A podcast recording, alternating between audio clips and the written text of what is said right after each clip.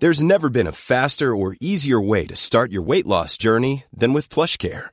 PlushCare accepts most insurance plans and gives you online access to board-certified physicians who can prescribe FDA-approved weight loss medications like Wigovi and Zepbound for those who qualify. Take charge of your health and speak with a board-certified physician about a weight loss plan that's right for you. Get started today at plushcare.com slash weight loss. That's plushcare.com slash weight loss.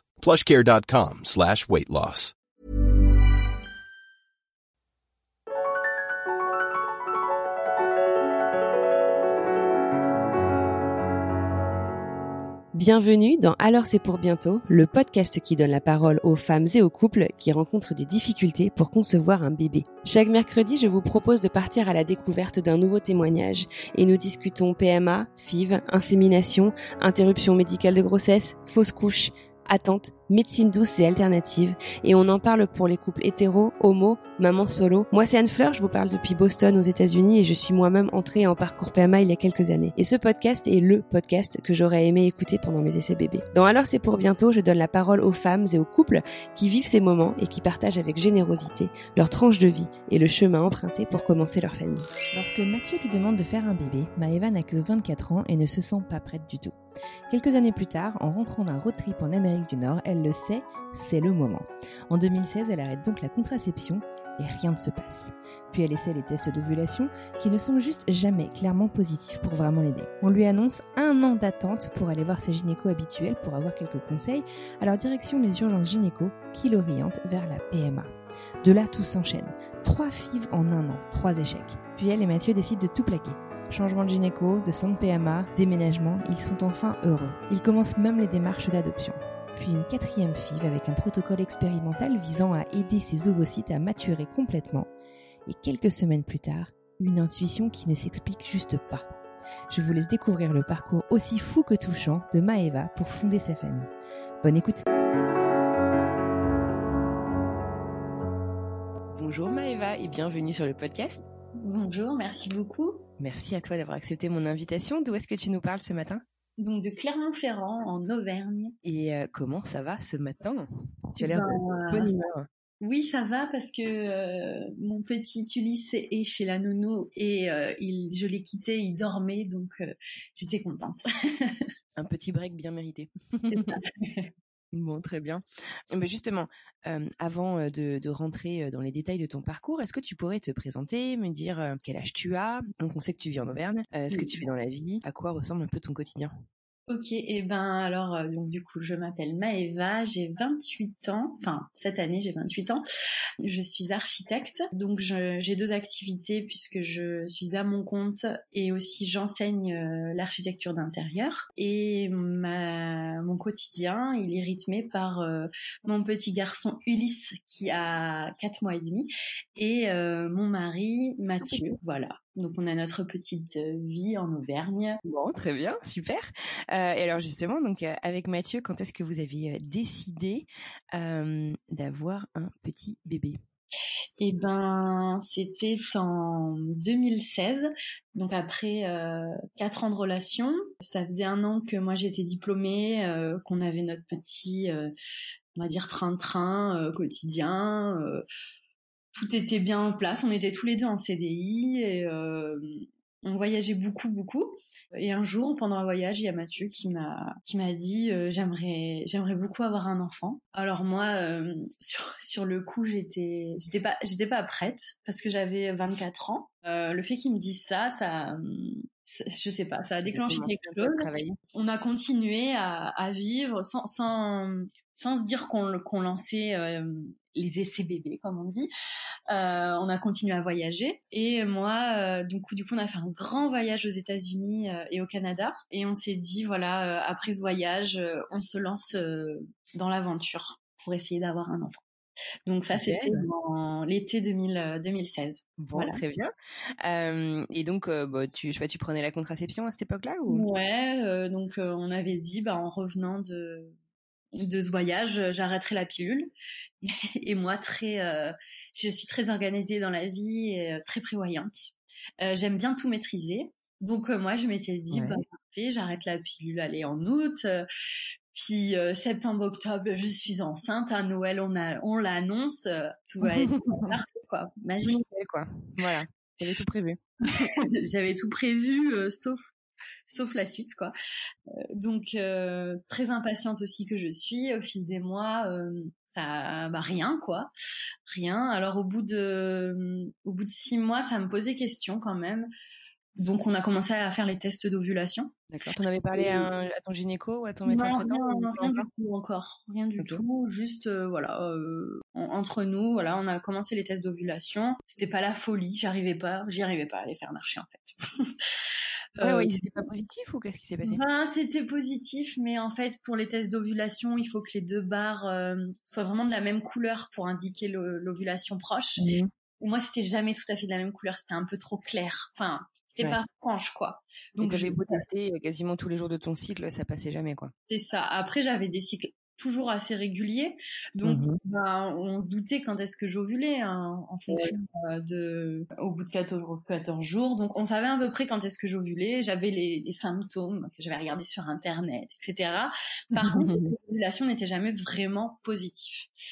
Euh, ça, c'était la première étape. Vous êtes inquiété ou pas particulièrement, pas encore? Pas particulièrement encore, non. Mm-hmm. Mais bon, ça me posait question et c'est à partir de là que j'ai ouvert euh, mon compte Instagram où euh, j'ai ressenti le besoin en fait de m'entourer de, de, femmes qui étaient aussi en essai bébé comme ça. C'est là que j'ai ouvert mon compte Instagram et euh, ça m'a beaucoup aidé pour, euh, on va dire, supporter l'attente dans un premier temps. De voilà. Et ensuite, c'était au bout de combien 9-10 mois d'essai, mes cycles ont commencé à devenir irréguliers, alors qu'ils étaient réguliers.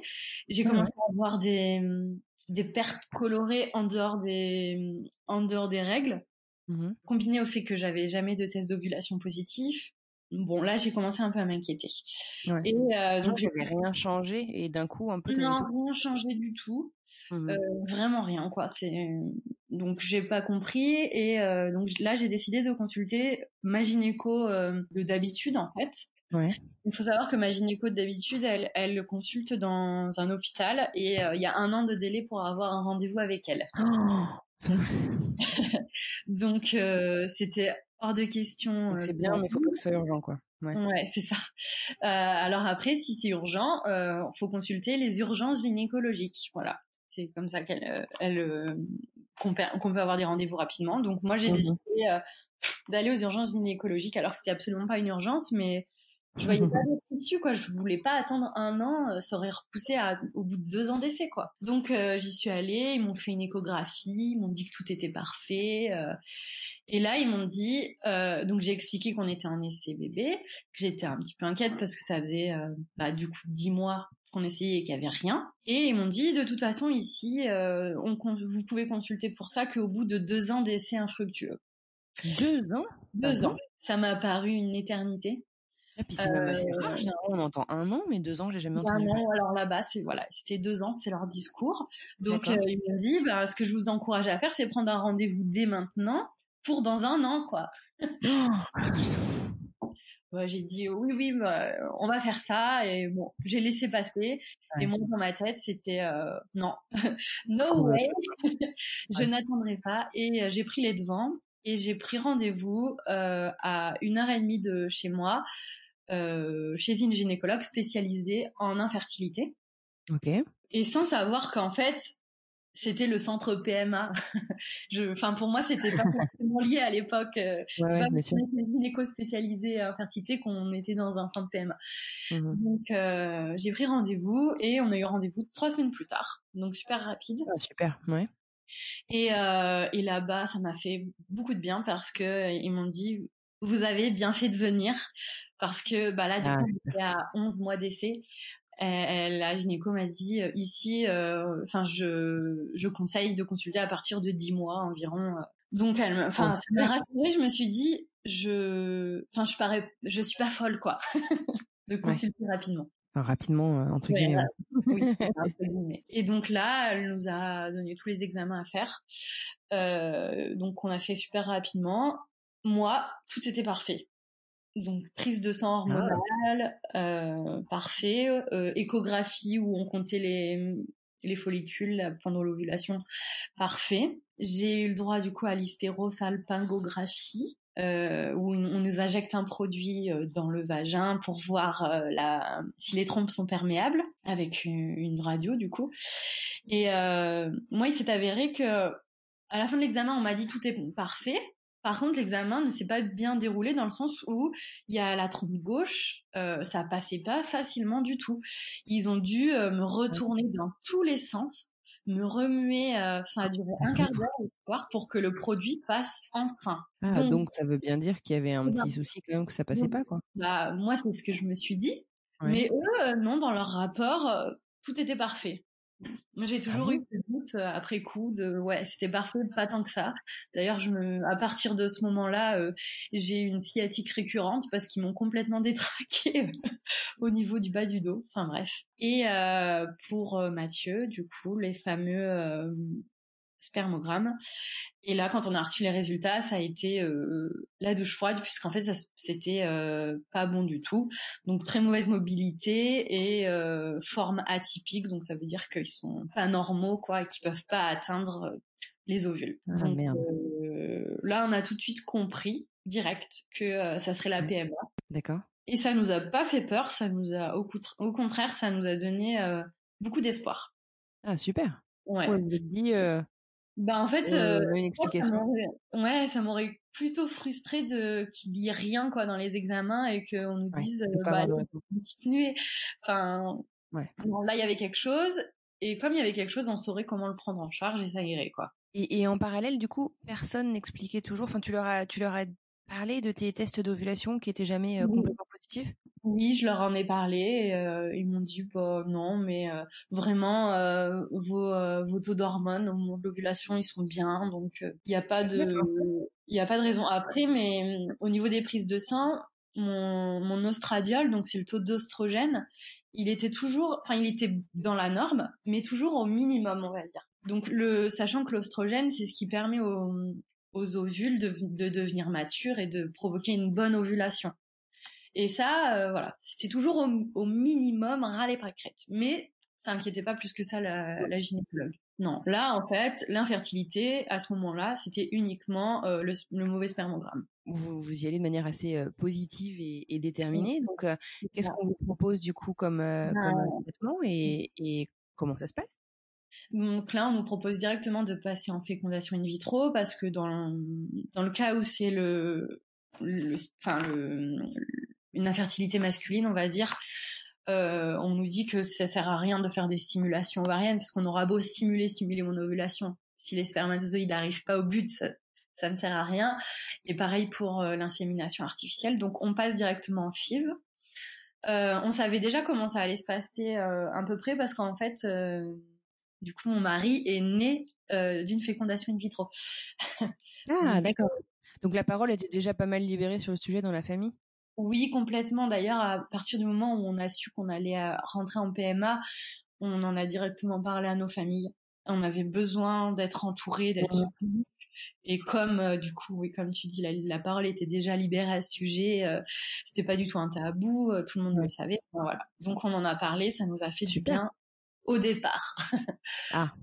Ouais, parce que au départ, du coup, tout le monde était positif. Voilà, donc on, première on commence les fécondations in vitro. On commence euh, trois mois en fait après avoir eu notre premier rendez-vous. Donc c'est assez rapide. Donc première fécondation in vitro, traitement, Ensuite, on fait la ponction d'ovocytes. Et là, le jour de la ponction, bah, c'est un peu stressant parce que c'est en anesthésie générale, donc euh, bon, ça fait toujours un petit peu stressé. Après euh, la ponction, il y a mon mari qui croise euh, la gynécologue dans les couloirs, qui lui dit "Oh, c'est super, super résultat, on a eu 22 ovocytes, donc c'est génial." Donc mon mari revient dans la chambre bah, pour m'annoncer cette bonne nouvelle. Euh, donc j'étais super contente. Et après il me dit par contre euh, l'inconvénient d'en avoir autant, c'est qu'il y aura pas de transfert frais. Tout, tout va être congelé euh, parce que sinon tu risques une hyperstimulation en fait, comme il y avait beaucoup d'ovocytes. D'accord, ok. Donc là j'étais un petit peu déçue parce que moi toujours très prévoyante, je m'étais dit c'est bon, on fait une FIV en novembre, donc je serai enceinte là. Enfin bref, je m'étais déjà projetée avec un transfert. Un petit peu n'importe quoi, mais bon. Donc j'étais un petit peu déçue, euh, mais bon. Et euh, une heure plus tard, il y a cette fois le biologiste qui vient dans la chambre pour m'annoncer officiellement le résultat, parce que là c'était, on va dire, entre deux portes, c'était vraiment pas officiel. Et là, le biologiste nous dit, oui, en effet, on a 22 ovocytes. Par contre, il y en a que neuf qui vont pouvoir être utilisés. Il y en a que neuf qui sont euh, vraiment matures. Là, j'ai été très déçue parce que, en mmh. fait, je savais que s'il y avait un, parce que je, avec mon compte Instagram, j'étais vachement renseignée sur euh, sur tout ça en fait, et je savais que s'il y avait un un taux élevé d'ovocytes immatures, ça pouvait vouloir dire qu'il n'y avait pas une super qualité euh, d'ovocytes, en tout cas sur ce prélèvement-là. quoi. D'accord, ok. Donc, euh, assez déçu. Mmh euh, et puis ça s'est confirmé puisque deux jours plus tard, on nous dit que il y a il y a deux embryons mais qui sont vraiment pas terribles. En gros, qu'ils ont pas trop d'espoir. Et euh, le lendemain, au troisième jour, ils nous ont dit ben c'est mort. Enfin, tous les tous les embryons ont arrêté de se développer. Oh, merde. Donc, première FIV, 22 ovocytes, 9 matures et 0 embryon. Oh, merde. Ok. Ils du coup Au départ, ils me disent que c'est juste peut-être euh, ce cycle-là euh, mmh qui qui l'a pas fait quoi, que cette ovulation n'était pas terrible. Voilà, c'est premier, la première explication que ça arrive que euh, que parfois il n'y a pas une super qualité d'ovocytes. D'accord, bon. Donc, euh, on est super euh, triste bah ouais, parce que à partir de ce moment-là, on comprend qu'en fait, euh, la PMA, c'est pas, c'est pas juste une solution en fait, c'est un combat. C'est vraiment là qu'on prend conscience. Parce que avant la FIV, on était vraiment euh, confiant, déterminé et on pensait que c'était euh, très scientifique, très très carré, que voilà quoi. Mais en fait non. Ouais. Première FIV euh, qui échoue. Euh, L'avantage de ce centre, c'est que tout va très vite et euh, on nous propose d'enchaîner sur une deuxième FIV trois mois plus tard. D'accord. Bon, c'est un délai qui vous convient. Du coup, vous êtes euh, vous êtes prêt à, vous relancer rapidement? On peut pas faire plus court parce qu'il faut toujours trois mois entre deux ponctions. On peut pas pour que le temps que le, le corps se remette. Donc euh, non, on était content. Donc deuxième chiffre, trois mois plus tard, on est en février 2018. Euh, euh, donc pareil, traitement, ponction, on, on change rien en protocole à part la molécule, la molécule des hormones. Et là, la, la ponction donne, si je me souviens bien, 9, 9 ovocytes, 3 matures. trois ovocytes matures. Donc là, on, on, commence à comprendre qu'il y a un réel problème au niveau de mes ovocytes parce qu'à chaque fois, on a un gros pourcentage d'ovocytes immatures. Pareil, hein, on, on, on, ressort de là le jour de la ponction hyper déçu, mais un peu plus confiant. Je sais pas pourquoi. et, euh, et au troisième jour, on nous appelle pour nous dire euh, on vous attend pour un transfert. On a un embryon qui s'est développé. Euh, donc là, on est à J3. Et ils me disent au téléphone, bon, c'est pas le plus bel embryon qu'on ait vu, hein, mais il fera l'affaire. mais vaut mieux rien dire quand même. Des fois, c'est horrible de dire des trucs voilà. c'est ça. du coup, euh, t'arrives, pas forcément super, euh, super. Euh, tu crois pas trop, bah, non? si, quand même, parce que je sais pas pourquoi, mais on s'était dit, on s'en fiche qu'il soit pas parfait. On n'est pas parfait, alors euh, si tu l'es pas avec nous, on a un peu tourné ça à l'humour, on va dire, et euh, on était confiants parce que comme c'était notre premier transfert, on se dit on avance. Dans tous les cas, on a avancé par rapport à la dernière fois. Euh, donc on fait le transfert euh, et bon bah négatif. Hein. donc de toute façon là, on avait fait notre première FIV enfin, officielle parce que la première n'a pas compté pour la sécurité sociale, on va dire. Donc là, on n'a pas d'autres embryons en stock, donc hop là c'est encore fini pour cette fille là. Et du coup les, enfin, vous vous demandez, euh, vous vous ressollicitez un peu vos, vos médecins en, ouais. un peu plus de questions du coup. Comment ça oui, euh, au départ là le, la, la, gynéco me dit euh, bon bah faut, faut continuer, faut refaire une FIV. Euh. et moi j'ai dit non non là franchement je sens qu'il y a un truc qui cloche. Euh, vous me dites depuis le début que l'infertilité elle est uniquement masculine et que chez moi tout est parfait, euh, je suis jeune, tout va aller très vite parce qu'on me disait ça au début, on me mhm. disait euh, vous êtes jeune, franchement ça va marcher du premier coup, ça va être trop bien quoi. et je leur dis non là, je pense que de mon côté il y a quelque chose aussi et j'aimerais qu'on explore aussi de mon côté. Donc j'ai dû un petit peu pousser, hein, on va dire.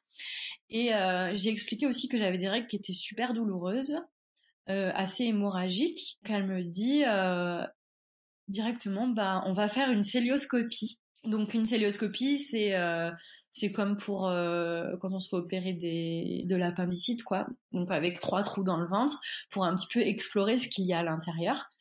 Euh, donc on va faire une célioscopie pour, euh, dans un premier temps, voir si vous n'avez pas d'endométriose. Et dans un deuxième temps, pour aussi essayer de, de faire, faire des trous dans les ovaires. Donc c'est ce qu'on appelle un drilling ovarien. D'accord. Ah Ouais, donc ça c'est conseillé pour les femmes qui produisent beaucoup beaucoup beaucoup d'ovocytes, mmh mais pas forcément de bonne qualité en fait. Ah ouais, alors qu'est-ce que ça fait mmh. le drilling exactement? Eh ben normalement ça libère un peu, euh, je, sais pas, j'ai pas trop bien compris, mais en gros ça libère euh, les, les, ovaires et ce qui fait qu'ils produiraient moins d'ovocytes mais euh, de meilleure qualité. Bon. Donc, en fait, on passe de quelqu'un qui avait pas de problème mmh et là, on me dit qu'en fait, j'ai sûrement le syndrome des ovaires polykystiques, donc qui, euh, des ovaires qui produisent trop d'ovocytes. Mais jusqu'à là, j'avais rien. Et là, d'un coup, on me dit ah bah oui, vous avez peut-être ça. Je dis bon bah d'accord, on va faire cette célioscopie. Donc on la programme deux mois plus tard. Euh, moi, en attendant, j'ai consulté un autre centre PMA parce que euh, j'étais de moins en moins en confiance quand même, parce que qu'on me dise euh, du jour au lendemain comme ça, bah oui, vous avez des ovaires micropolykystiques alors que j'avais rien, qu'on veuille continuer à me faire des fifs sans explorer plus. Enfin, j'ai, bref. La confiance était un petit peu rompue, quoi. Ouais, un, petit peu. Ça commençait, on va dire. Ouais, d'accord. Et donc j'ai consulté ailleurs, à deux heures de chez moi. Et, euh, ah, et là, on me dit, bah non, tout ce qui a été fait, c'est c'est ce qu'on vous aurait proposé aussi. Par contre, ce que je peux vous proposer avant la cilioscopie, c'est de faire un, un IRM pelvien pour vérifier que vous n'avez pas d'endométriose. Euh, avant de faire la cilioscopie. Et euh, cet IRM va permettre, si jamais vous avez de l'endométriose, de la cartographier en quelque sorte pour que ça soit plus facile pour la cilioscopie s'il y a quelque chose euh, à nettoyer, on va dire. Moi, je me dis, bah parfait, et du coup, ils m'ont prescrit euh, cette IRM. Euh, c'est tout ce que ça m'a apporté de consulter dans ce premier autre centre. Voilà. Ouais, d'accord. Donc moi, avant la cilioscopie, j'ai fait l'IRM, qui s'est avéré complètement négatif. Je n'avais pas d'endométriose. D'accord. Donc bon, j'étais déjà rassurée parce que euh, voilà. Bon, ça expliquait pas mes douleurs de règles. Je me suis dit, je devais être un petit peu chochotte. L'IRM peut donner une piste, mais ne diagnostique pas à 100% en fait, non? Voilà, c'est ça. Donc euh, c'est ce qu'ils m'ont dit. Ils m'ont dit euh, on voit rien à l'IRM. Après c'est possible qu'il y, ait euh, des mini adhérences que nous on voit pas. Mais en tout cas vous n'avez pas d'endométriose développée. Enfin nous on voit rien. Mais la cilioscopie peut apporter quelque chose en plus. Donc on fait quand même cette cilioscopie. Les résultats de la cilioscopie, c'est que en effet c'était un petit peu bouché au niveau de ma trompe gauche. Donc chose qu'on avait que j'avais plutôt plus ou moins euh, détecté pendant la lystérosalpingographie. Donc oui, euh, il y avait des petites adhérences au niveau de ma trompe gauche qu'ils ont débouché pendant la cystoscopie. Et on m'a fait ce drilling euh, des ovaires. Et après, prochaine étape, c'était une troisième FIV. Et alors du coup, là, toute cette cette période, du coup, vous faites des examens supplémentaires, vous faites la celluloscopie, etc. Ça prend combien de temps à peu près entre cette deuxième FIV et, et, le moment où vous êtes prêt pour la troisième? Bah pas longtemps parce que euh, on a fait la donc la deuxième FIV FIV en janvier 2018 et euh, la célioscopie je l'ai faite en avril 2018 et on fait la troisième FIV en juin. Ah oui effectivement d'accord. C'est assez rapide. Donc là euh, mon corps il accumule quand même énormément de euh, de fatigue, d'hormones aussi et de stress. Donc là, euh, je suis dans un état quand même proche de la dépression, on va dire. Ah merde, ok. Tu te fais un peu accompagner euh, là-dessus ou? Non, je me fais pas accompagner, à part un accompagnement sophrologique. Donc j'ai commencé des séances de sophrologie pour apprendre à, à gérer mon stress, mes émotions. Ouais. À lâcher prise aussi. Et ça m'a fait beaucoup de bien. Je, ça, ça, pour moi, ça me suffisait. Et euh, ton, conjoint ou mari, je sais, je sais plus. Lui, ça, lui, ça allait. Après, c'est ce qu'il disait, c'est pas moi qui le vis à chaque fois, c'est moi qui m'injecte toutes ces hormones. Et lui, en fait, il a l'aspect psychologique. Oui, c'est dur, mais il a pas cet aspect physique que j'ai moi. Donc, c'est plus facile à gérer pour lui. D'accord. Bah, tant mieux, tant mieux. Et euh, il est beaucoup moins euh, prévoyant, euh, impatient que moi, donc. il n'y a pas besoin de prévoir. Voilà. D'accord. Euh, entre temps, avant de faire cette troisième FIV, on fait plein de voyages. en fait, nous, c'est vraiment notre moyen de, à chaque fois, d'extérioriser, de, ouais, d'oublier un petit peu. Donc, on fait plein de voyages. Mmh Et euh, pour cette troisième FIV, on reste dans ce centre PMA. Par contre, on change de gynécologue. Euh, ils sont trois gynécologues dans ce centre et on, voilà, on a besoin de changer. Juste histoire de voir autre chose et de pas revoir la même tête tout le temps en fait. D'accord, donc vous demandez à changer directement. Voilà, c'est ça. On est allé voir une des, une, des autres euh, gynécologues et qui accepte de nous suivre en, nous, en nous disant bien que ça apporterait sûrement rien euh, médicalement parlant. Mmh. Ouais, voilà, médicalement parlant parce que c'est les mêmes méthodes, mais euh, qu'elle comprenait qu'on en avait besoin psychologiquement. On fait cette troisième FIV. Ce qui change par rapport aux autres, c'est qu'on on part sur un protocole long donc euh, avec euh, une ménopause artificielle avant de commencer la stimulation. Donc là, la ménopause artificielle, c'est juste euh, terrible. J'ai des insomnies, enfin je supporte vraiment très très mal physiquement. D'accord. quoi du coup pour pour déclencher ça? C'est du décapeptile. Donc c'est une injection en intramusculaire. Donc plus la piqûre elle fait bien mal par rapport aux moyen fun. Euh, ce qui est marrant c'est que pour commencer cette FIV, juste avant on était en voyage dans les Canaries et je voyais que j'avais de plus en plus de symptômes prémenstruels qui qui arrivaient euh, pendant notre voyage et le problème c'est que si mes règles arrivaient euh, pendant notre voyage, bah, on devait décaler la FIV parce que cette injection de décapeptile se faisait le premier jour des ah, règles. D'accord. Donc stress à, la fin. Euh, et, ce qui est marrant, c'est que mes règles sont arrivées euh, vraiment 20 euh, minutes après qu'on ait posé les valises à la maison. c'est dingue comme quoi la nature, mon corps te connaît. Donc là, j'ai remercié, pour une fois, j'ai remercié mon corps, je lui ai vraiment dit merci. Donc, on fait cette FIV, un protocole long, et là, la FIV, je crois qu'elle donne euh, 5 ovocytes ponctionnés mmh. et un seul mature. Donc là, on se dit, mais en fait, c'est de pire en pire. On a de moins en moins d'ovocytes, de moins en moins d'ovocytes matures. Au final, cette euh, unique ovocyte nous a donné un, un bel embryon, a priori, qui m'a été transféré au troisième jour. Donc là, on était très confiants. Euh, je ne sais pas pourquoi encore, mais on était très confiants et négatifs. Merde. Donc là, euh, là, ça devient vraiment dur parce que on a fait trois fives. Bon, ok, il y en a que deux qui ont compté, mmh mais moi dans ma tête j'en ai quand même fait trois. Hein. Euh, et normalement c'est quatre maximum qui sont remboursés. Là, on prend la décision euh, de changer de centre PMA. D'accord, carrément. Ouais. Euh, on n'est plus en confiance, même si au final, je sais pas ce qu'ils auraient fait de plus, mais on, veut, en gros, on veut aller voir les meilleurs, on va dire, parce qu'on que mon, que notre problème, il n'est pas facile comme on nous le disait au départ. Euh, de toute façon, il n'y a pas d'infertilité euh, facile, hein, mais euh, au début, on nous disait que ça irait vite, et en fin de compte, c'est beaucoup plus complexe que, que ce qu'ils imaginaient. Donc, on mmh veut aller voilà, chez des spécialistes des problèmes de d'ovocytes immatures en fait.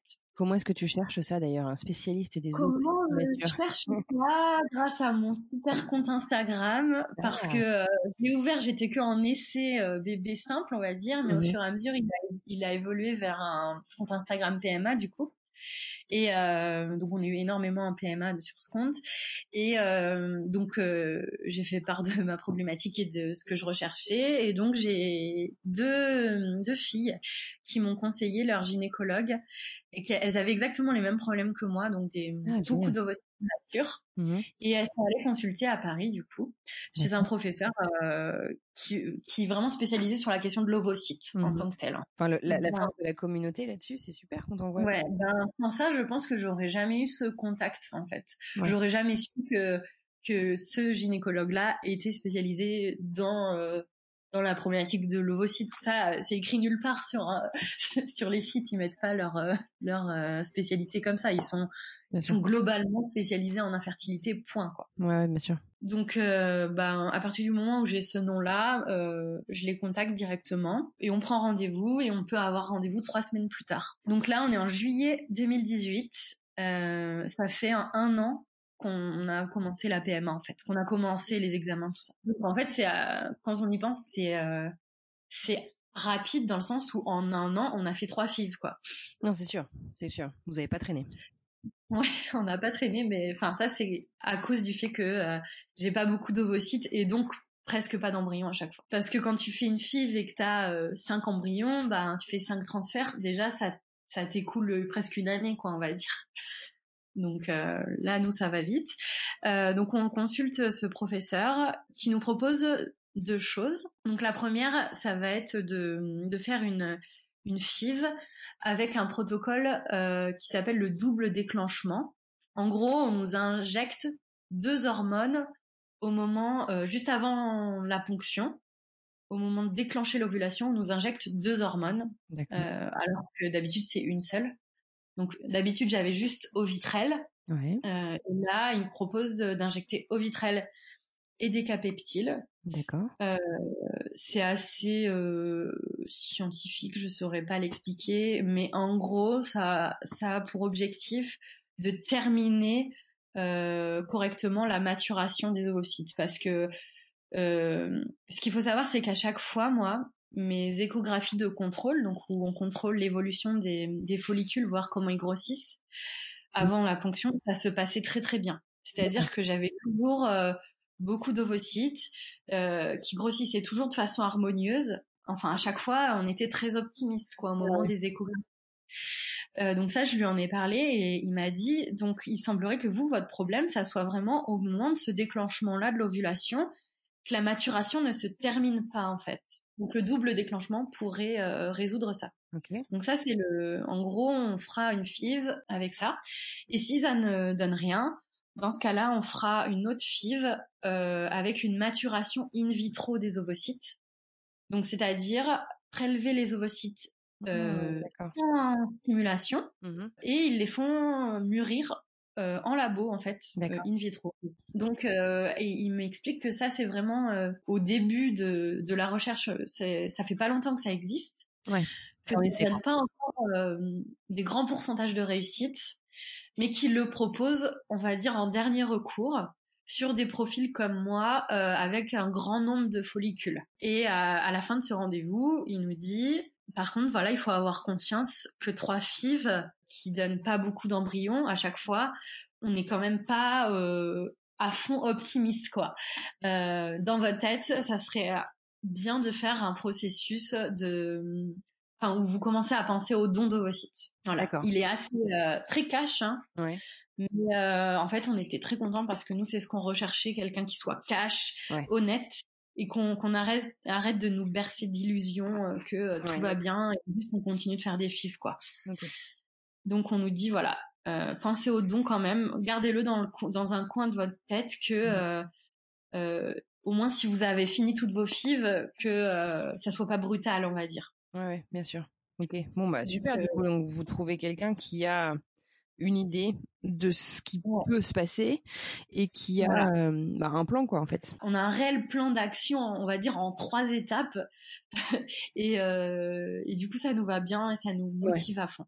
Ok super. Euh, à côté de ça, euh, étant donné que moi je suis quand même un peu encore dans un état dépressif, euh, moi j'ai arrêté de, enfin j'ai arrêté de travailler. Je, à ce moment-là, je suis en arrêt, en, en, arrêt pour dépression en fait, ah au travail. Ça m'a permis de faire un point sur ma vie et je me suis rendu compte que ça m'allait plus du tout là où je travaillais. D'accord. que on n'était pas forcément heureux là où on habitait, même si on était entouré de nos familles, on n'aimait pas l'environnement dans lequel on habitait. Mhm. Donc on décide de tout plaquer.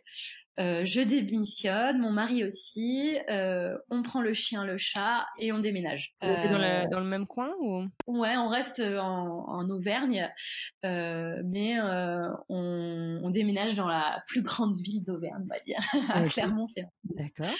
Euh, qui a une heure et demie de chez nous, donc c'est pas loin, mais en fait, euh, on est sur un environnement euh, plus dynamique, qui nous ressemble plus en fait. Donc, et à partir de là, même si bah, on est toujours en PMA, on n'a toujours pas d'enfants, rien n'a changé en fin de compte, mais on est beaucoup plus heureux d'un coup. Donc là, on est en septembre 2008. Ouais besoin de renouveau et, vous avez le, renouveau que vous vouliez. Bon, bah super. C'est ça. En parallèle, on commence aussi les démarches d'adoption. Ah ouais. En fait, euh, on essaye de maximiser au, maximum euh, les perspectives pour avoir, pour pouvoir avoir. Et de toute façon, depuis le début qu'on était ensemble, on s'était dit euh, que l'adoption, si on devait être amené à y penser, ça nous, enfin ça, on a, on, aimerait adopter un enfant. En fait, c'était vraiment. Je sais pas pourquoi on en parlait dès le début alors qu'on ne projetait pas du tout d'avoir un enfant, mais on en avait parlé dès le début. Donc on commence les démarches euh, d'adoption. Voilà. Donc en fait tout ça fait que euh, la PMA on y pense euh, quand même beaucoup moins parce qu'on a ce déménagement, ce changement de vie, cette perspective de l'adoption aussi qui nous motive. Donc on continue la PMA, mais on y pense moins. On est moins la tête dans le guidon, on va dire. Ouais, ouais, ouais bien sûr. Et toi, du coup, euh, euh, le côté euh, psychologique et tout, ça, ça te fait du bien ce, renouveau? Comment tu vis tout ça? Ah ouais. Oui, là, à partir de là, je vais beaucoup, beaucoup mieux. Déjà, je suis plus salariée, je suis à mon compte, donc j'ai un rythme qui me convient mieux. Et ouais, je suis beaucoup plus épanouie. Et là, ouais, bon, on va dire que je vais bien même si euh, je n'ai pas d'enfant, je vais bien. Euh, ce que j'ai oublié de préciser, c'est qu'entre temps, j'ai eu une demande en mariage qui m'a quand même euh, bien aidée. ouais. À partir de là, je savais qu'on serait quand même une famille, euh, qu'importe euh, l'issue de la PMA en fait. Ouais. Même si on l'était déjà, hein, euh, je dis pas qu'on n'était pas une famille parce qu'on n'était pas mariés, mais le fait d'acter les choses, de faire un mariage, de rassembler nos proches autour de nous, mmh euh, voilà, ça me, ouais, ça, ça m'a vraiment aidé. Donc, on était aussi à ce moment-là dans les préparatifs du mariage. Donc, on avait quand même plein de choses en tête. Euh, en plus de la PMA. Bah oui, tu m'étonnes que tu n'avais pas que la PMA en tête là. C'est ça. du coup, vous vous lancez euh, sur cette nouvelle FIV Donc on commence cette euh, cette FIV. Ouais. Euh, au début, euh, il voulait le, le professeur voulait qu'on fasse la FIV en en décembre. Mais euh, ça faisait tomber les fonctions ou le transfert, je sais plus, en plein milieu des fêtes de Noël. J'ai dit ah non, non. Surtout qu'en plus, pas on est à Paris à chaque fois. Ouais, oui, parce que là, du coup, on était à 4 heures de route. Ouais. donc j'ai dit non, et puis pour moi, cette FIV n'allait pas marcher. Hein, comme euh, j'étais habituée aux échecs, pour moi, cette FIV, on la faisait parce que c'était dans le plan, voilà, que nous avait le professeur. Mais euh, ouais, pour moi, ça n'allait pas marcher. On allait faire la deuxième étape, puis euh, la deuxième étape n'allait pas marcher. On, on, allait partir en don ovocyte. Je sais pas. J'étais, j'étais hum, pas déprimée, mais je, savais, je sais pas, j'étais déterminée. On allait aller en don d'ovocytes.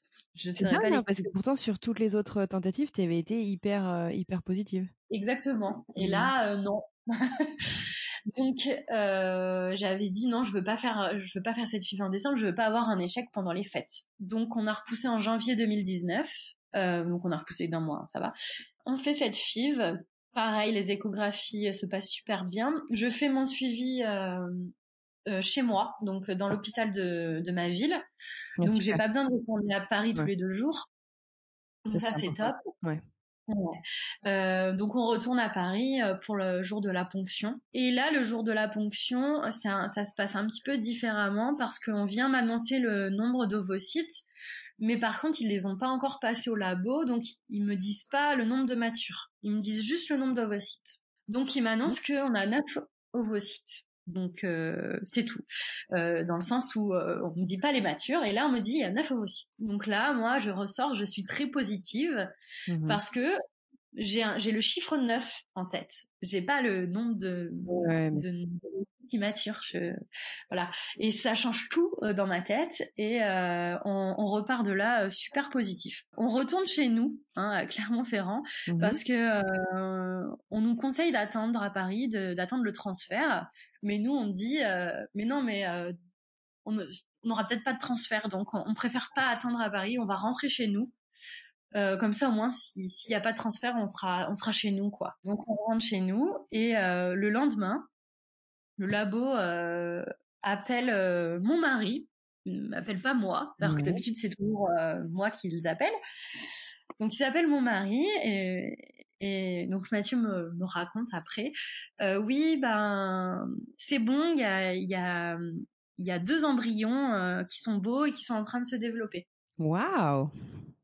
Et euh, donc ouais, il était trop content et tout, mais je dis oui, mais euh, les autres, bah il me dit bah comment ça les autres, bah combien il y avait d'ovocytes matures parce qu'on le sait pas. Il me dit oui bah je, je sais pas, mais on s'en fiche, il y a deux embryons. Oui en effet, vu comme ça, euh, en fin de compte, c'était pas plus, c'était pas plus mal qu'ils appellent mon mari parce que moi, je sais que j'aurais posé des questions, j'aurais dit il y a combien d'ovocytes matures, etc. Et en fait, ça m'aurait pas mis dans un bon état d'esprit, je pense. Alors que lui, parce qu'après euh, nouvelle, quoi. Bah ouais, c'est ça. Alors qu'après coup, on a on a su qu'il y avait que deux ovocytes de mature, donc c'était pas beaucoup. Euh, c'est pas, il y a pas beaucoup d'ovocytes matures, mais il y a quand même deux beaux embryons. Et le lendemain, on nous appelle, on nous dit ben vous vous pouvez venir à Paris. Euh, on fera le transfert euh, le surlendemain, donc à J3. C'est tout. Ils nous disent pas plus d'infos. Donc euh, le lendemain, on arrive. On ne sait pas combien d'embryons il y a. Mhm. Et donc on nous prend dans une petite salle et on nous explique que on a deux embryons qui sont toujours là, qui se développent, qu'il y en a un qui est vraiment parfait et un autre qui est un peu moins parfait. mais là on nous propose de, de transférer les deux. Ah. Donc ça serait euh, ça serait un premier double transfert parce que on n'a jamais eu deux embryons de toute manière. Mmh euh, on nous propose de mettre les deux. On nous, explique les risques de grossesse gémellaire. donc ça nous fait un petit peu euh, rigoler parce que bon, on n'a eu aucun positif depuis, donc euh, je pense on n'imagine pas que les deux puissent prendre quoi. Vous n'imaginez pas euh, risque en fait. Ouais, c'est ça et on nous explique qu'en fait le fait de transférer les deux peut faire en sorte que même s'il y en a un qui qui sera peut-être pas amené à rester, au moins il pourra stimuler l'autre à s'accrocher en fait. Euh, il, dégage des sortes ah, d'hormones et ils peuvent se stimuler l'un et l'autre apparemment. Donc euh, on fait le transfert et nous on reprend la route directement vers chez nous et là on est hyper euh, positif. Enfin vraiment on se dit tu te rends, enfin, c'est la première fois qu'on a un transfert de deux embryons. Euh, c'est fou. Euh. Mmh, non, mmh, mais mmh. c'est sûr, là, on avance, on avance, euh, très positif. Et une semaine plus tard, on est en week-end chez nos parents et tous les soirs de ce week-end-là, j'ai, je suis prise de d'espèces de petites hypoglycémies, enfin, comme des mini malaises. J'ai la tête qui tourne, faut m'allonger, me lever les jambes. Ah les trois soirs. Donc je me dis, euh, ah, c'est bizarre. Il y a quelque chose, euh, ça m'est jamais arrivé ça. Alors à partir de là, j'ai l'intuition que je suis enceinte. Vraiment, je suis sûre. Je me dis ça a marché, c'est sûr. Et donc le lundi, euh, donc on est à à 12 jours après la ponction, je décide de, faire un test de grossesse. Mmh donc deux jours, deux jours avant la prise de sang officielle. Parce que d'habitude j'en fais pas, mais là je sais pas pourquoi j'étais sûre de moi. Et donc je fais un test de, enfin je vais à la pharmacie à l'ouverture, j'achète le test de grossesse, euh, je fais le test et là il y avait rien sur le, le test, pas de barre. Mais on était 20 secondes après l'avoir fait. Hein. Ah oui. donc je me laisse dans un coin, je vais me laver les dents, je me dis ouais comme d'habitude, de toute façon, euh, j'ai bon quoi. C'est tout le temps pareil. Je commence même à regarder euh, dans quel centre euh, en Europe je vais aller pour faire un don d'ovocytes. Ah oui. non, mais moi, ça part loin. À chaque fois que j'ai un négatif, il faut que, il faut que derrière j'ai un nouveau plan, quoi. Ouais, ouais je comprends. Et je, je prends le, le, test pour le jeter. Là, je vois qu'il y a une, une autre barre. Très, très légère. Ouais. Très légère. Mais je vois quelque chose. Donc là, je suis dans un état de stress parce que je ne sais pas si c'est vraiment positif. Et donc là, je décide d'aller faire une, une prise de sang sans ordonnance. Euh, je suis tellement perturbée que je me perds en voiture pour aller au labo, alors que je tout le temps hein, pour toutes les prises de sang de PMA. Mhm. euh, je fais la prise de sang. Après, je voulais aller au centre commercial euh, pour euh, acheter un truc, sauf que bah il était 9 h ça ouvrait à 10 h donc je me suis retrouvée dans un centre commercial vide. J'ai perdu mon ticket de parking. Donc, euh, je ne pouvais plus sortir du parking souterrain. Ah, bah, ah ouais. Je me suis mise à pleurer en appelant Mathieu en lui disant tu te rends compte je je je vais attendre les résultats euh, enfermés dans un parking. oh ma pauvre. Oh, la journée qui commence quoi. Ouais, enfin j'étais j'étais perturbée quoi. Bah ouais, tu m'étonnes. Euh, et euh, on reçoit les résultats de la prise de sang l'après-midi et il y avait un taux positif à 24. Donc premier positif de ma vie. Donc là j'étais euh, j'étais contente mais très sur la réserve parce que je savais que c'était un taux très bas quand même. Mais en même temps t'étais très tôt. Et en même temps j'étais très tôt. Ouais. Donc là je commençais un travail de comparatif euh, des autres femmes qui ont eu des positifs pour voir si le taux était dans les clous ou pas. Ouais. Il était dans les clous, bon, au minimum, on va dire. D'accord. Donc deux jours plus tard, c'était la prise de sang officielle euh, de la PMA. Mmh Et toujours taux positif, mais à 52, je crois. Mmh Ce qui fait que euh, le... Non, c'est 51. Enfin bref, en fait, le taux n'avait pas tout à fait doublé. Enfin, presque, mais pas Il manquait un chouille, quoi. Donc, j'étais pas non plus sereine à, fond. Euh, j'appelle la PMA, ils me disent oui c'est positif, c'est bien. Par contre c'est vrai qu'il est un peu bas, hein. donc euh, il faut refaire une autre prise de sang pour voir l'évolution. Donc là c'est franchement c'est des jours affreux. Hein. J'étais très stressée et euh, du coup deux jours après je refais une prise de sang et là le taux avait bien doublé, on avait dépassé 100. La PMA m'appelle en me félicitant, en me disant bravo vous êtes enceinte, ça, ça a marché, bravo. Bah là, je, enfin là, j'y crois et là, pour moi, c'est bon, c'est gagné. Ouais. Bah, c'est génial. Félicitations. Ouais. et euh, voilà. Donc là, après, euh, c'est bizarre, mais à partir de ce, cette prise de sang là, j'ai jamais eu de stress du premier trimestre. Enfin, pour moi, euh, j'étais confiante quoi. Je je pensais pourtant je m'étais imaginée enceinte euh, après la PMA je m'étais imaginée enceinte stressée quoi. Je m'étais imaginée angoissée de de le perdre. Et à partir du moment où on m'a dit vous êtes enceinte bravo félicitations euh, j'ai plus eu une seule minute de stress quoi c'est génial, c'est super.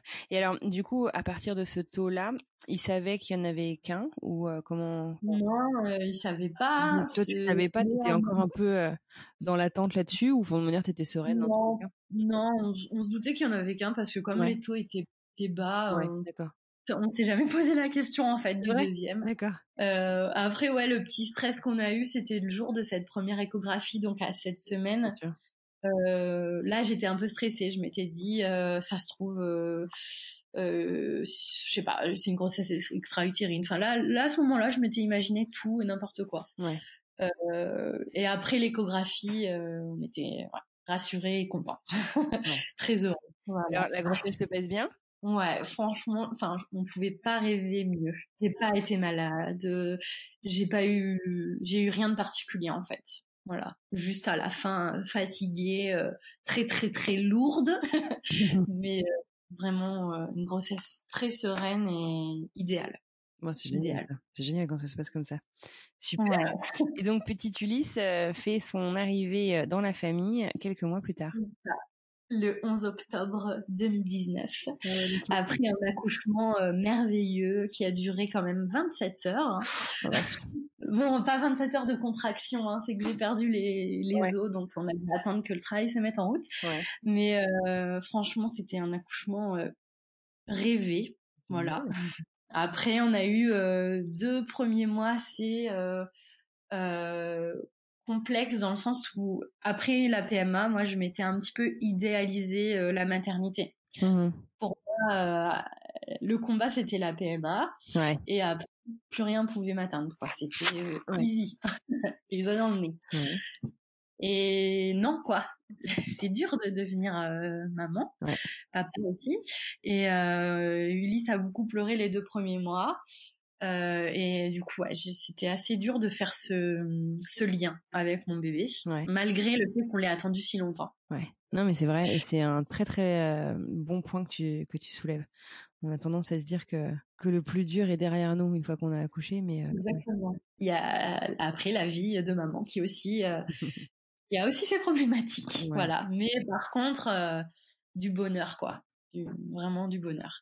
Et à ces deux mois en fait, on a consulté une, une micro kiné pour Ulysse et elle a décelé en fait des blocages émotionnels qui mmh. ont eu lieu in utero, donc pendant la grossesse. Mmh euh, elle a débloqué ça et euh, du jour au lendemain, on a eu un bébé pratiquement serein, enfin sans pleurs. Dingue. Et c'est à partir de là qu'on a vraiment, euh, enfin que moi en tout cas j'ai j'ai fait le lien avec lui et que vraiment je me suis considérée comme une vraie maman quoi. Alors qu'avant euh, j'étais mère mais euh, il n'y avait pas ce truc encore. Ouais, ouais, bien sûr. Non, mais c'est clair, c'est on, on, le dit. La, la, parole se libère aussi un petit peu sur ce sujet-là, mais c'est assez récent. C'est que non, c'est pas toujours le coup de foudre euh, dès que tu rencontres ton bébé. Ça veut pas dire que tu l'aimes pas. Il n'y a pas cette, euh, surtout en PMA où on a tendance à, enfin, j'imagine que toi aussi, quoi, tu t'es imaginé maman euh, tellement de fois avant de, avant de le devenir que du coup, je pense que tu as tellement d'attentes sur comment ce moment va se passer, sur ce que tu vas ressentir, sur ce que tu vas donner à cet enfant et tout que que bah forcément ça se passe pas ça se passe jamais enfin rien se passe jamais comme on s'imaginait quoi non c'est important t'as raison mais après, c'est assez dur à, à l'accepter parce que surtout quand t'es après un parcours PMA, quoi, on se dit mais non, mais t'as pas le droit de te plaindre en fait. Euh, sois juste euh, heureuse, rends-toi compte de la chance que t'as. Et du coup, ouais, c'est dur de la de se l'admettre. Ouais que, euh, que c'est pas facile. Non, c'est sûr, c'est sûr. Mais mais c'est bien que tu l'aies fait. ouais. et, du coup, tu t'avais fait un peu de sophro euh, pendant ta, ta grossesse. Est-ce que t'as, enfin pendant pardon ton parcours de PMA, est-ce que tu en as fait euh, aussi à ce moment-là, ou est-ce que tu as, essayé de suivre d'autres techniques pour toi t'aider un petit peu à lâcher prise d'une nouvelle manière une fois que tu es devenue maman? Alors la sophrologie, euh, non, j'ai pas continué, c'est vrai. Euh, par contre, euh, enceinte, j'avais fait du yoga prénatal, j'avais ah, adoré. Et, donc j'ai continué après l'accouchement. j'ai pu j'ai pu reprendre directement après, et ça m'a beaucoup aidé parce que même dans le yoga, on fait beaucoup de méditation, etc. Et, et au moins j'avais mon petit moment à moi dans la semaine où je j'étais seule euh, et euh, rien de mieux que le yoga pour ça quoi. C'est clair. C'est clair. Voilà. super. Et alors, tu as dit euh, à un moment, euh, euh, quand tu me racontais ton parcours, que donc Mathieu, lui, est né d'une FIV et que du coup, la parole avait été libérée, que tu as vu soutien de la famille, du moins à ce moment-là. Alors, du coup, est-ce que tu peux m'en dire un petit peu plus ou est-ce que tu préfères garder ça pour toi? Ici, bah, c'est juste que après, au fur et à mesure des échecs, la, notre parcours PMA est devenu de plus en plus euh, délicat à aborder dans le sens où euh, on n'osait plus nous en parler parce qu'on on, a, on annonçait des échecs à chaque fois. Donc, euh, à la fin, on ne sait pas si nos proches avaient perdu espoir pour nous ou si ils étaient vraiment gênés pour nous que, ce soit si dur. En tout cas, euh, on sentait vraiment une gêne euh, à force, quoi d'en parler. Mais c'est vrai, c'est vrai que c'est à, la fin, euh, à la fin, on n'en parlait plus. on disait après coup, ah oui, on a refait une fille, ouais, bah, ça a encore pas marché. On le disait après coup, quoi. mais on n'en parlait plus, quoi. C'est vrai qu'on Enfin, on ne sait pas forcément pour avoir été aussi du côté des proches comme du côté du couple en PMA on ne sait plus forcément comment aborder les choses. Moi, j'étais du côté des proches ah, avant de passer en parcours PMA, donc forcément, c'est vrai que c'est une fois qu'on est passé dedans qu'on se rend compte que quoi qu'on a été maladroit, qu'on bah avait ça, plus de soutien, que nous, ça nous dérange pas vraiment d'en parler. Euh, mais mais les gens osent pas. Euh, ils ont peur de nous gêner. Je pense qu'aussi il y a une part de on a peur de pas trop savoir quoi dire on a peur de bah oui, notre bonheur. Et euh... faut dire que j'ai, je suis assez euh, euh, nerveuse.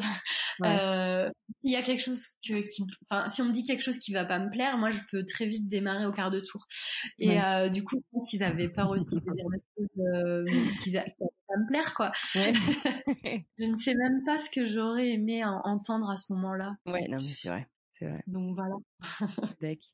Euh, Maëva, est-ce qu'il y a un, conseil que tu aurais euh, envie de te donner à toi en 2016 quand tu as commencé euh, les essais bébés? Ouais, de, de, de ne rien prévoir, euh, de ne rien projeter dans le futur en fait. Juste de, de un petit peu laisser couler et de pas faire des plans sur la comète quoi. Ouais. C'est vraiment euh, dès le début, moi je suis trop allée euh, tête, tête baissée là, euh, comme si ça allait marcher tout de suite. Et du coup la chute a été un peu rude au, début du, des. Et alors, d'ailleurs, sur ton accompagnement psy euh, dont, tu parlais, est-ce que c'est toi qui t'es rendu compte que ça allait pas, ou est-ce que Mathieu aussi t'a peut-être un peu encouragé à aller voir quelqu'un? Comment ça s'est passé? Non, enfin, j'ai même pas, j'ai pas eu de, suivi moi psy. Hein. J'ai fait de la sophro, mais je me suis pas, fait T'as pas été en arrêt par rapport à la dépression? Ah ouais, si, j'étais en arrêt, mais en fait, c'était avec mon médecin, quoi. C'était pas, c'était pas spécialement. J'ai vu le médecin et le, ouais, enfin voilà. D'accord. Pas spécialement suivi psy, non. D'accord. J'étais assez consciente de de mon état moi-même, en fait. Ouais. Non, mais c'est bien. ouais. Il y, a, y, a, beaucoup, dans beaucoup de cas, le, le plus dur, c'est de se l'avouer, en fait, qu'il y a. Ouais, ouais, donc c'est top que tu aies pu t'en rendre compte. est-ce que tu aurais un, un, un conseil sur comment est-ce qu'on peut prendre soin de son couple en PMA C'est souvent un des, des, gros défis aussi. on est tiraillé un peu dans tous les sens pendant un parcours PMA. On a des joies, on a des, des moments de grande inquiétude. Parfois, on est en synchronisation. Parfois, il y en a un qui est en haut, l'autre qui est en bas. Enfin, c'est pas facile. Est-ce que tu aurais des, des conseils de par votre expérience à toi et Mathieu, oui. bonne ou mauvaise? Oui, alors moi, il y avait un conseil que j'avais lu avant de commencer, la... enfin juste au début de la PMA et que du coup on a appliqué.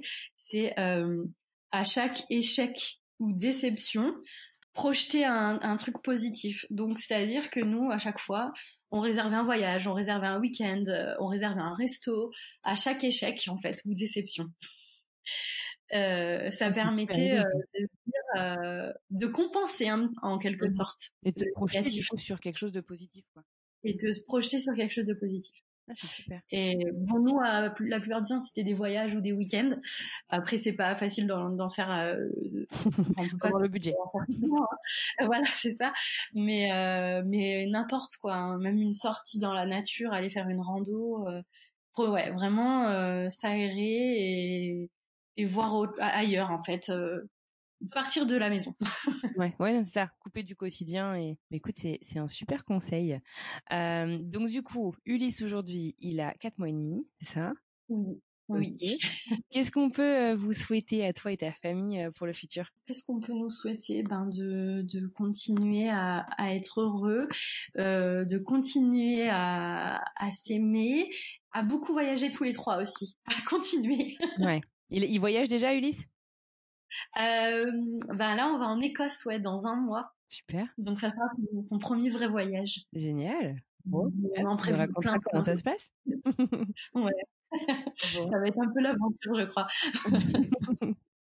Mais écoute, oh, j'ai pris mon petit, moi, il avait trois mois pour son premier euh, voyage avec avion, ah et, et, et, en fait, euh, on se rend compte que il y a que nous qui partons à l'aventure. Eux, ils s'en foutent complètement à cet âge-là. Oui, bah oui, c'est clair. du moment que je suis avec papa et maman, tout va bien. Bon, et eh ben écoute, c'est super. Merci infiniment, Maëva, d'avoir pris le temps de nous raconter euh, ton histoire. Félicitations. Bah, que, que ça finisse et que ça commence euh, bien, du coup. Et puis, bah, bonnes vacances. On aura bah plaisir à suivre la suite de tes aventures. Je mettrai ton, ton compte Instagram auquel tu fais référence dans les notes du podcast. Sur ce, je te souhaite une très bonne fin de journée et je te dis à très bientôt. À bientôt, merci. Et voilà, c'est la fin de ce nouvel épisode de Alors c'est pour bientôt le podcast. J'espère qu'il vous a plu. Retrouvez un nouvel épisode tous les mercredis sur toutes les plateformes de podcast. En attendant, si vous souhaitez plus d'informations sur le podcast et mes invités, direction le compte Instagram alors c'est pour bientôt podcast ou sur le site internet alors c'est pour bientôt podcast.com. Si cet épisode vous a plu, rendez-vous sur Apple Podcast pour me le dire avec plein d'étoiles et un commentaire.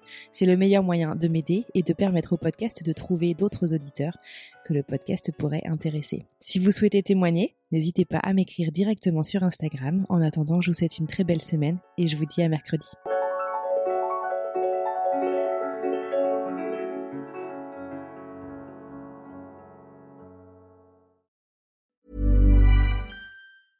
Hey, it's Paige DeSorbo from Giggly Squad. High quality fashion without the price tag. Say hello to Quince.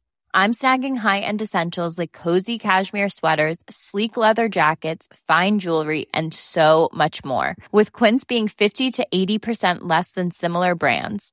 And they partner with factories that prioritize safe, ethical, and responsible manufacturing. I love that. Luxury quality within reach. Go to quince.com slash style to get free shipping and 365 day returns on your next order.